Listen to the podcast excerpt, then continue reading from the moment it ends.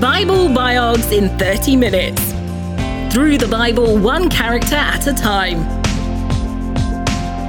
Author, pastor, and Bible teacher Mike Beaumont is in conversation with David Taverner.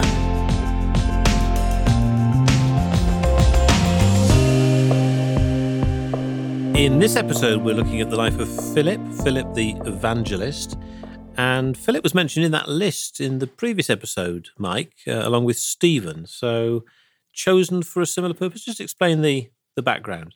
Yes, what we looked at in a previous episode was how, when the church was growing so rapidly, uh, the rapid growth gave rise to problems. Uh, some of those problems were external with opposition, but some of them were internal, and the growing number of converts who were widows who came from different ethnic backgrounds, whether Hebrew or Greek backgrounds, led to some contention we saw previously, uh, and claims that those from a Hebrew background were, were being favorited over those from a Greek background in the daily distribution of food. And so the 12 apostles decide they need to act on this. They think this can't become a distraction to what either they are doing or to how the church is growing. So they tell the church to choose for themselves seven men who can take responsibility for the church's food distribution program. Uh, they choose seven, interestingly, all from a Greek background. The Greeks had raised the challenge, and it's Greeks who end up being hmm. appointed. So they they're bending over backwards to to bring fairness back into this food distribution program. And the people that are chosen, we we saw in a previous episode, was that they chose the following: Stephen, a man full of faith and the Holy Spirit; Philip, Prochorus, Nicanor, Timon, Parmenas, and Nicholas of Antioch. Now, the others we don't hear anything about again, but those first two named maybe put at the front because of the importance that they will have in the story, particularly in light of Luke's stated purpose of uh, of examining things carefully and putting things in careful order. Stephen, we saw his story previously, uh, but now here's Philip, who's also got that same quality, uh, someone who's full of the Holy Spirit and wisdom. So, again, this mixture of the spiritual and the practical. And Philip is appointed as one of these guys to help look after the church's food program. And we heard in the previous episode about what followed the martyrdom of Stephen persecution, basically. Persecution broke out. Stephen's death, as he testifies to Jesus, was the first martyrdom. That means death because of your faith uh, in the New Testament. And what that does is it, it triggers, it almost like gives permission for people to do the same. And we see this happening so often, even in the world today, don't we? Mm. Uh, someone attacks someone else, and people think, oh, right, let's all do it. And suddenly they get into that. And so as we get into chapter eight, following on from the martyrdom of Stephen was chapter 8 begins with these words a great wave of persecution began that day the day of Ste- Stephen's martyrdom sweeping over the church in Jerusalem. And all the believers except the apostles were scattered throughout the regions of Judea and Samaria. Why not the apostles? It looks like the apostles have made a conscious decision to stay in Jerusalem, to be there as witnesses, not to run. But this is really interesting because way back in chapter one, Luke has recorded for us how Jesus has said uh, to his followers, You will be my witnesses in Jerusalem and Judea and Samaria and the ends of the earth. And we've noted in previous episodes how they got stuck in Jerusalem and Judea, Jerusalem and Judea. And I almost feel like this is God saying, guys, I told you where I wanted you to go, and they've got stuck. And so God's now permitted a little bit of persecution. And as the persecution comes, guess what it does?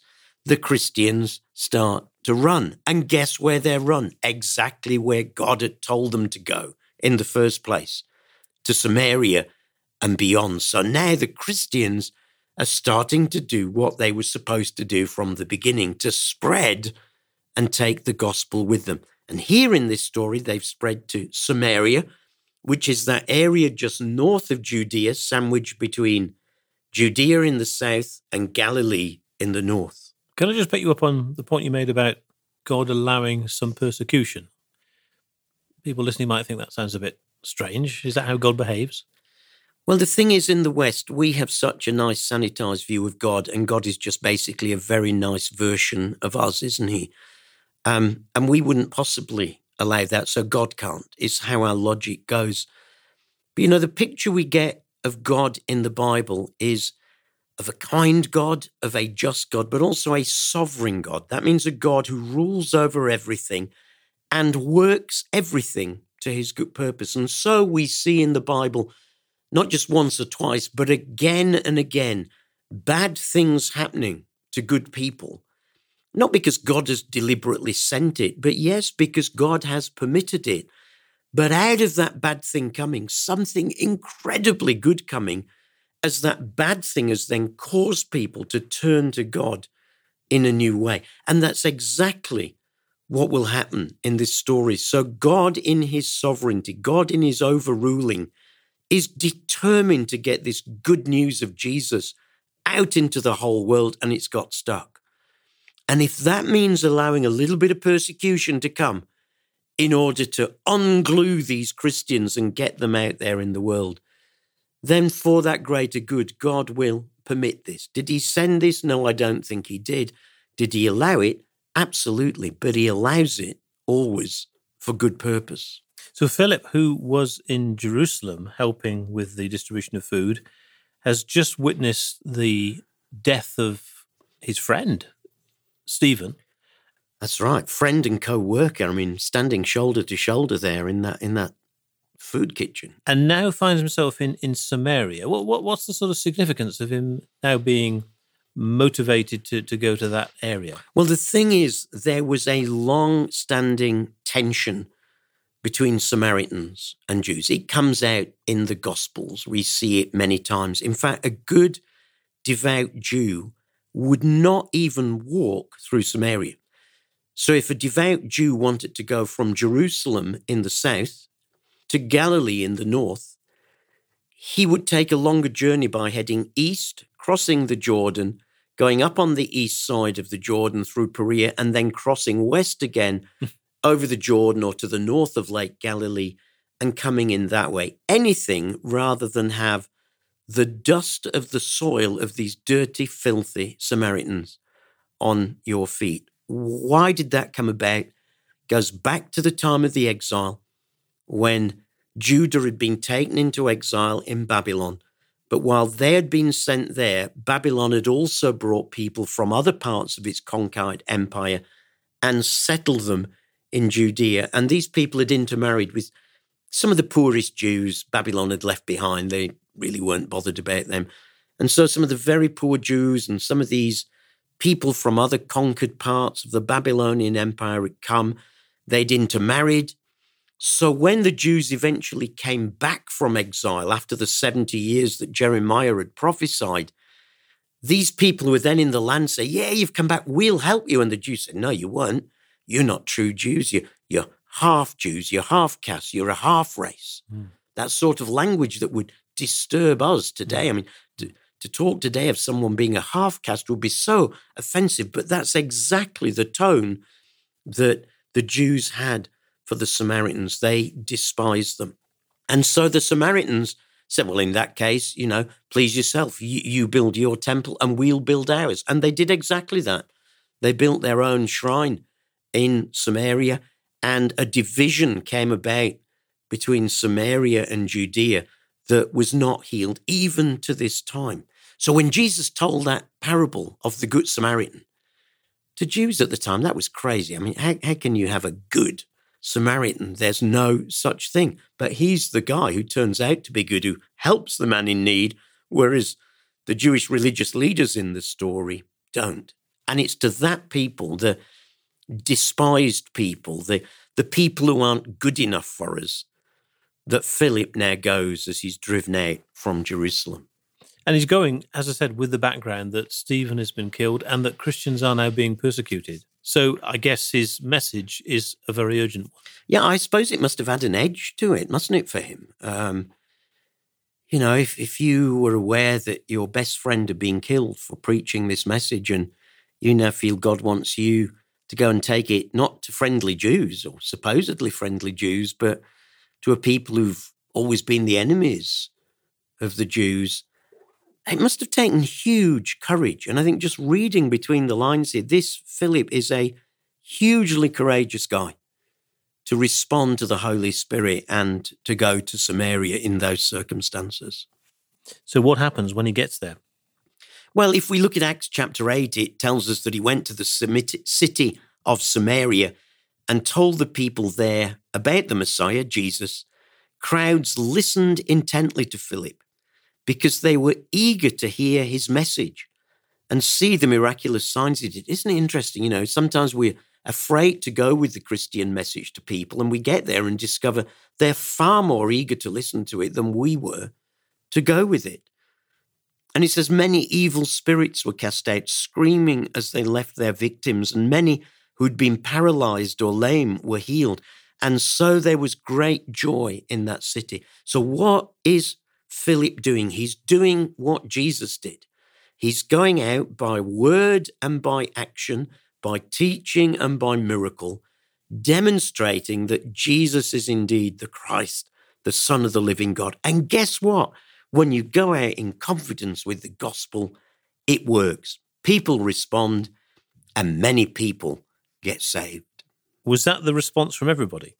Well, obviously, there was some who didn't uh, appreciate the message, and, and there were some who seemed to appreciate the message, but you didn't know quite how deep it was going. There was this guy called Simon the magician, Simon the sorcerer. So he'd obviously been involved in occult powers in some ways. And uh, Philip's miracles were so great that even this guy uh, was impressed. And eventually he ends up uh, becoming a follower of Jesus himself. It says that people believed Philip's message of good news concerning the kingdom of God in the name of Jesus. And as a result, many men and women ba- were baptized. And Simon himself believed and was baptized and began following Philip wherever he went and was amazed by the signs and great miracles. Now, we'll find later in chapter 8 that actually it seems to have been the miracles and the power that he was more interested in than a changed life in Jesus. But this is just incredible. There is so much acceptance of the gospel in the very place where Philip might have expected there not to be. I wonder how that might apply to us today. Are there places near our homes, near our churches, where we think, oh, I'm not sure about taking the gospel there, it would be tough. But that could be the very place where God has been at work, as he clearly had been here, to people being open to receive the good news of Jesus. And presumably, word quickly gets around and, and indeed gets back to Jerusalem, does it? Oh, there's nothing like news that, you know, travels fast, is there? Particularly if it's news that disturbs you somewhat. Because, of course, while this was good news that people were believing, uh, you know, just hang on a minute here, David, this actually is the claimed salvation of Samaritans. You know, are, are, we sure this is real? Are we sure it's genuine? So, listen, what the apostles in Jerusalem do as the news gets back to them is they send two of the apostles down, uh, Peter and John, Hmm. to, to go and test it out. And as they get there, they discover that it's real. And we read that as soon as they arrived, they prayed for these new believers to receive the Holy Spirit because the Holy Spirit had not yet come upon any of them, for they'd only been baptized in the name of the Lord Jesus. And Peter and John laid their hands upon these believers and they received the Holy Spirit. Now, why hadn't that happened through Philip? Well, I don't think personally it's anything to do with apostolic succession. It needed an apostle to lay hands on you, and then you could lay hands on someone else, though some Christian traditions would see it in that way.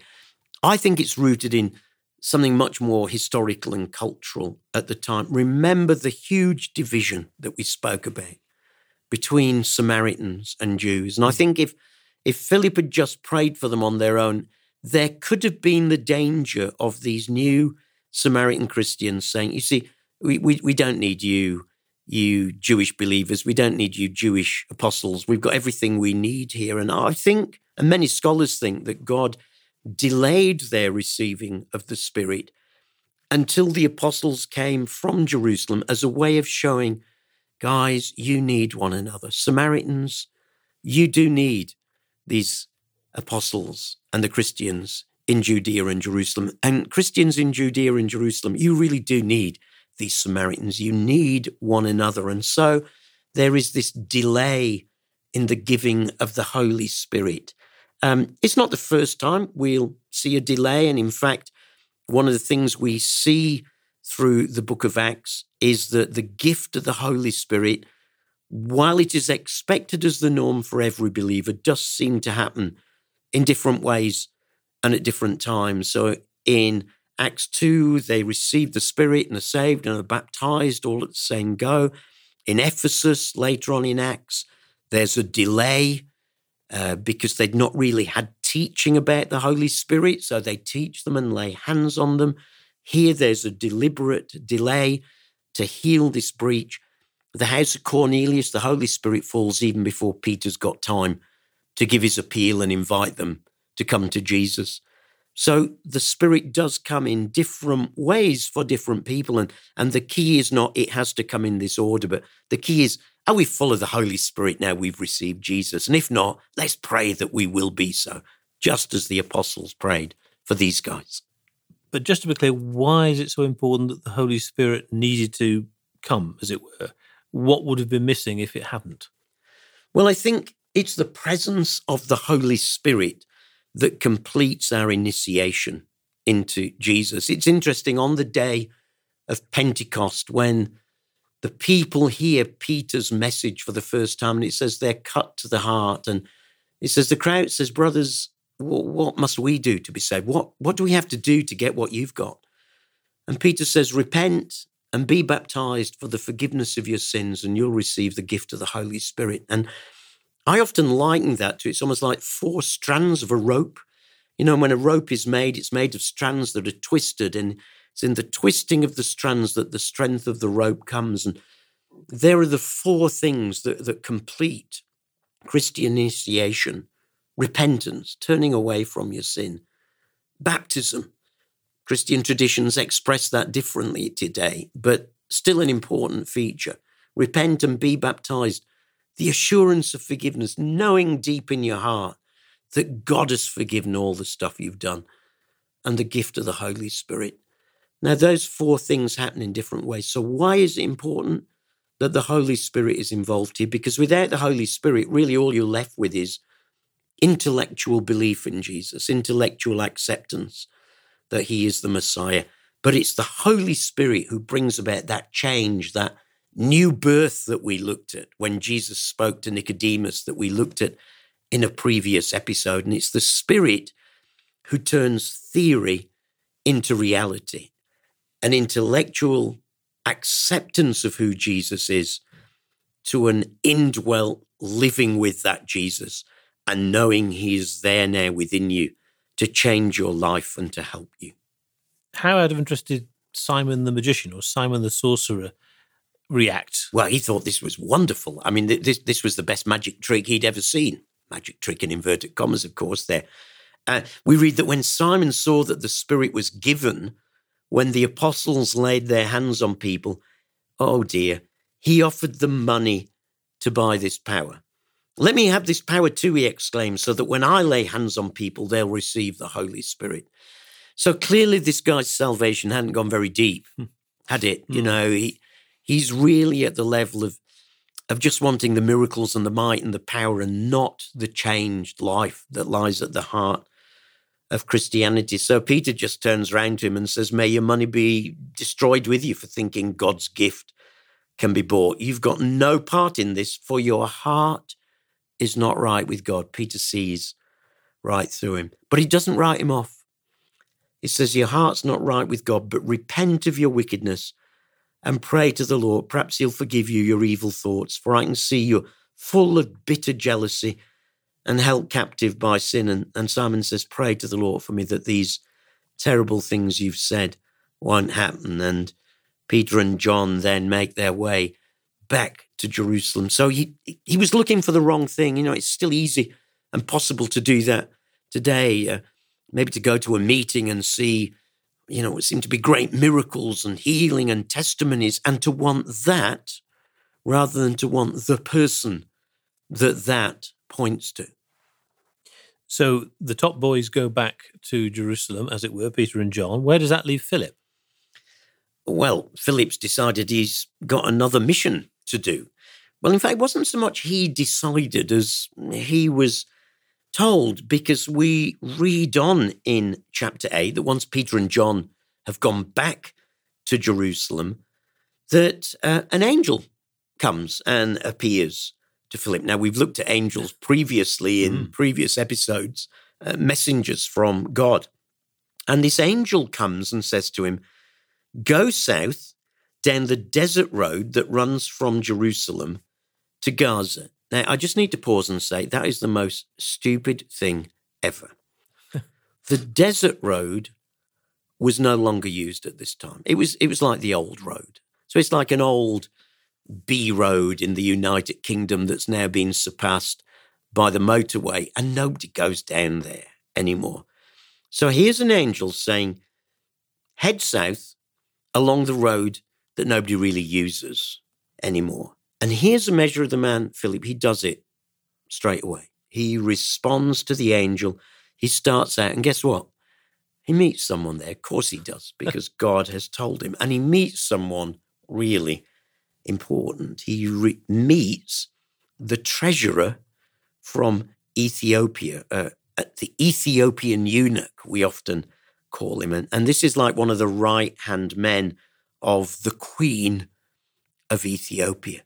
So here is the first person of color. Here is the first black African, as far as we know, hearing the gospel and about to respond to it. Why is he there and where is he going? Well, he's he's on his way back home uh, in his chariot, and you know it's a long journey in those days. It's a long journey these days, but it was even longer then when all you had to do was sit in your chariot and your horse was plodding along down this dusty road. So he's taken a bit of reading material with him. Now you know they didn't have tablets or iPads in those days, so um, he's got a scroll. He, he's got a scroll of the prophet Isaiah. Now, Isaiah is 66 chapters, so this is a really, really big scroll. And he's got a bit of light reading material on his journey. So, what does that tell us about this guy? He's searching, hmm.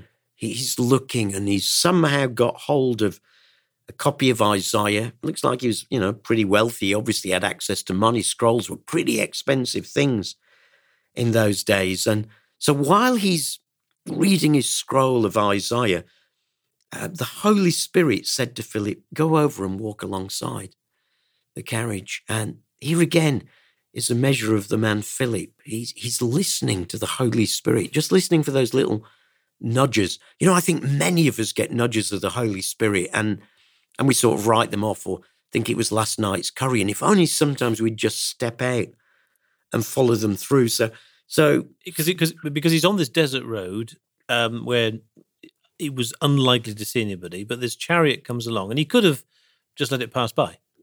Yes, he, he could have thought, well, you know, it's interesting. A chariot passed by, and again, I wonder how many of us just miss opportunities that, that God really has set up for us. But Philip is really determined um, not to miss this opportunity. And I love his evangelistic strategy here because he starts with where the guys are. You know, very often in our Christian evangelism, we want to start with where we're at or with what we think people need to know. But that's not where they're at, particularly in 21st century Western culture today. But what Philip does is he goes to the guy, he sees them, re- sees him reading from Isaiah and just says, um, morning, morning. That's not in the text, but I imagine they said that bit. Um, do you understand what you're reading? And the guy says, Well, you know, how can I really un- unless someone instructs me? So, would you like to get up into the chariot uh, and sit with me? So Philip thinks, This is it. This is my opportunity. Hops on board. And then Luke tells us in Acts what it was that he was reading. He just happened. I love God's just happened. He just happened to be at the passage in Isaiah where he reads, He was led like a lamb to the slaughter. And as the lamb is silent before the shearers, he did not open his mouth.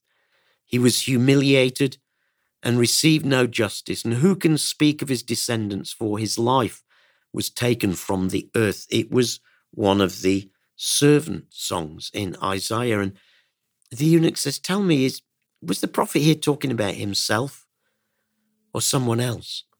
So, beginning with this same scripture, Philip told him the good news about Jesus. Isn't that great? He starts mm.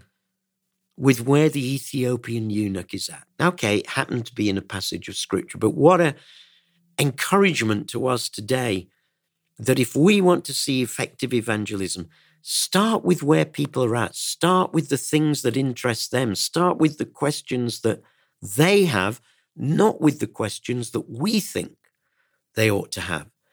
And so Philip begins from that very passage, it says here, to tell them about Jesus, because of course this was a prophecy of Jesus. And as he begins to talk about Jesus, clearly the penny drops. Because we read that as they rode along, they came to some water, and the eunuch said, Look, there's water. Why can't I be baptized? So he ordered the carriage to stop. Oh, that's interesting. So there must have been a charioteer, a driver. Mm. So there's at least three of them hearing what's going on. Hmm.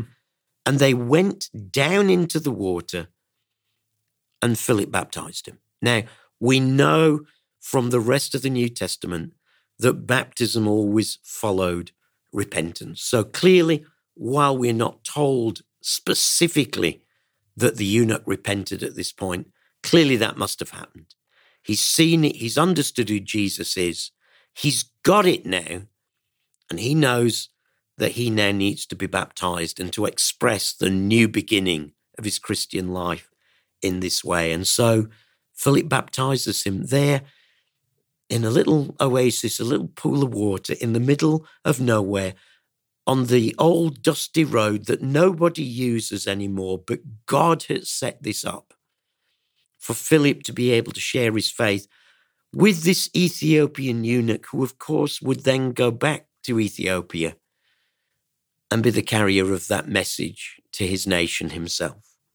Just go back to what you were saying about being nudged by the Holy Spirit. How how how how how has that worked for you? I often get little thoughts that pass through my mind.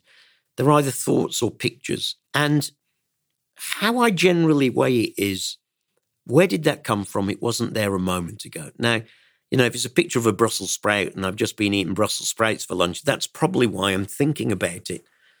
But very often, just in either a pastoral situation or an evangelistic situation, or even in the middle of preaching a sermon, suddenly there's a word, a thought, a picture in my mind that comes from nowhere, out of the blue. And I've learned increasingly to trust that, to trust that God put that there and to follow it through uh, and to try to respond to those little nudges. Now, maybe they come in different ways for different people, but I would encourage you if, if you just feel like this inner nudge to do something or go somewhere, for goodness sake, do it. And if nothing comes out of it, what have you lost? Nothing. But what you might have gained could be something incredible. So after Philip had baptized this Ethiopian, what, what happened next? Well, we read that when they came up out of the water, here's a strange phrase the Spirit of the Lord snatched Philip away. What on earth does that mean? I have no idea. But he says the eunuch never saw him again, but he went on his way rejoicing. Meanwhile, Philip found himself further north at the town of Azotus and preached the good news there in every town along the way till he came to Caesarea. He had a supernatural translation. He was suddenly caught up in the spirit and moved, was moved from this place in the south, in the desert, to suddenly up on the coast towards Caesarea. Now, I don't know how that happened. It was nothing short of a miracle, but I think it reflects again what an incredible guy this Philip was. But having moved around, it sounds like he went to where God needed him to be. That seems to be the thing about Philip a willingness to go wherever God wanted him. And sometimes that willingness to go came as a result of that persecution. Other times, out of taking the next step in front of him. Other times, through hearing this little nudge of the Holy Spirit to go this way rather than that way. And at least on one occasion, through a miraculous intervention.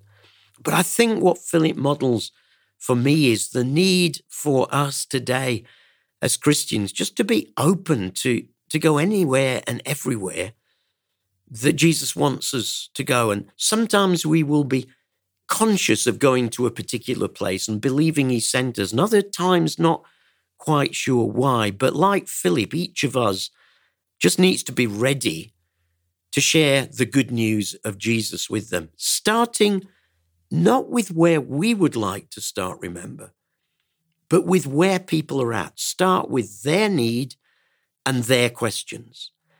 And who knows, if our evangelism began to do that, who knows what sort of change we would see, and who knows how God might end up using us, just like He used Philip.